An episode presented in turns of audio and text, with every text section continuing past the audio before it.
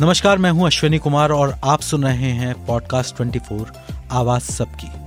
और आज हम बात करेंगे, सम्राट पृथ्वीराज बने अक्षय कुमार की फ़िल्म की कमाई और रसवाई की। अक्षय कुमार की फ़िल्म सम्राट पृथ्वीराज को थिएटर तक जितने लोग देखने नहीं जा रहे हैं, उतना ये बताने में जुटे हैं कि फ़िल्म कितनी बुरी है। अब फ़िल्म अच्छी है या बुरी, ये हम आपको आगे बताएँगे, लेकिन अब तक बता देते हैं आपको कि फ़िल्म ने कलेक्शन कितना किया है। फ्राइडे को फ़िल्म ने 10 करोड़ 70 लाख का कलेक्शन किया। सैटरडे को 12 करोड़ 60 लाख का कलेक्शन किया। संडे को 16 करोड़ 10 लाख का कलेक्शन किया। कुल मिलाकर उनतालीस करोड़ 40 लाख का इंडिया का बिज़नेस हो चुका वैसे सम्राट पृथ्वीराज का ट्रेलर जब से रिलीज़ हुआ तो सोशल मीडिया पर एक अजीब सी हलचल देखने को मिलने लगी। अक्षय के फैंस भी नाराज़ होते दिखे। वो पृथ्वीराज बने अक्षय में हाउसफुल के बाला का कैरेक्टर देखने लगे। फ़िल्म प्रमोशन के दौरान अक्षय ने एक न्यूज़ एजेंसी को इंटरव्यू दिया तो बोल दिया कि देश में लोगों को सही इतिहास नहीं बताया गया। उन्हें सम्राट पृथ्वीराज चौहान के बारे में नहीं बताया गया। उसके बाद तो और बवाल हो गया। कोई अक्षय को इतिहास पढ़ाने लगा तो कोई फ़िल्म के बैकआउट का बहाना तलाशने लगा। राजनीतिक सरगर्मियों के बीच सम्राट पृथ्वीराज थिएटर्स में आई तो अक्षय क्या बाला लगे? क्या पृथ्वीराज की कहानी इतिहास पर खरी उतरी? और सबसे बड़ी बात कि ये फ़िल्म कैसी है, ये अभी हम आपको बताएँगे। ज़ाहिर है, हम सबने कम से कम आठवीं तक स्कूल गए सभी बच्चों ने। पृथ्वीराज चौहान की कहानी सुनी अजमेर के राजा से दिल्ली के सम्राट बने। मोहम्मद गौरी को हराने के बाद उससे दूसरे युद्ध में हारने वाले कन्नौज के राजा। जयचंद की बेटी संयोगिता से अपने पिता की इच्छा के विरुद्ध विवाह करने वाले सम्राट पृथ्वीराज चौहान के बारे में हम सबने पढ़ा है। पृथ्वीराज के दोस्त, उनके कवि और ज्योतिषी मित्र, चंद बरदाई के काव्य रचना, पृथ्वीराज रासो की कुछ कविताएँ भी हमें घोटाई गई हैं। खासतौर पर चार बास चौबीस गज, अंगुल अष्ट प्रमाण, ता ऊपर सुल्तान है मत चुके चौ यहाँ से दोबारा याद दिलाना ज़रूरी है कि अपने चौदह साल के रिसर्च के बाद सम्राट पृथ्वीराज बनाने वाले डायरेक्टर चंद्र प्रकाश द्विवेदी ने फ़िल्म इतिहासकारों के हिसाब से नहीं, बल्कि चंद बरदाई की काव्य रचना पृथ्वीराज रासो के हिसाब से बनाई।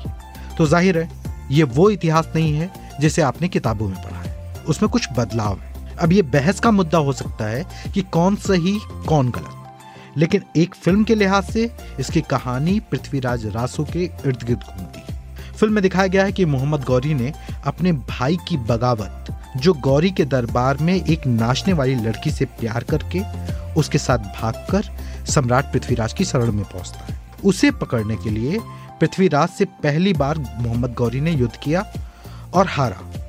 पृथ्वीराज ने गौरी को हराने के बाद भी उसे छोड़ दिया। दूसरी बार राजा जयचंद, जो अपनी बेटी संयोगिता के पृथ्वीराज से ब्याह करने के खिलाफ थे, उसने मोहम्मद गौरी को पृथ्वीराज से युद्ध करने के लिए दिल्ली बुलाया, ताकि गौरी पृथ्वीराज को ज़िंदा पकड़कर उसे जयचंद के हवाले कर दे। मगर मोहम्मद गौरी ने जंग जीतने के बजाय सोते हुए पृथ्वीराज के सैनिकों पर हमला किया। अपने सामंतों की जान बचाने के लिए पृथ्वीराज ने गौरी के सामने हथियार डाले और फिर वो क्लाइमैक्स, जहाँ गौरी ने पृथ्वीराज की दोनों आँखें निकाल ली और उन्हें शेरों से लड़वाया। आखिर में सम्राट पृथ्वीराज की चुनौती पर गौरी खुद मैदान में उतरा।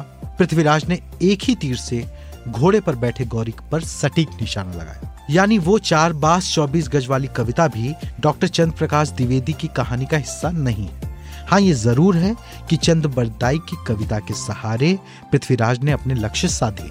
ये ज़रूर दिखाया गया। डॉक्टर द्विवेदी की कहानी ऐतिहासिक रूप से कितनी सही है? ये फैसला इतिहासकारों पर छोड़ते हैं। हम ये देखते हैं कि फ़िल्म कैसी तो सम्राट पृथ्वीराज एक शानदार फ़िल्म है। बेहतरीन लिखे हुए डायलॉग्स जो आपको थिएटर में बार बार तालियाँ बजाने पर मजबूर करेंगे।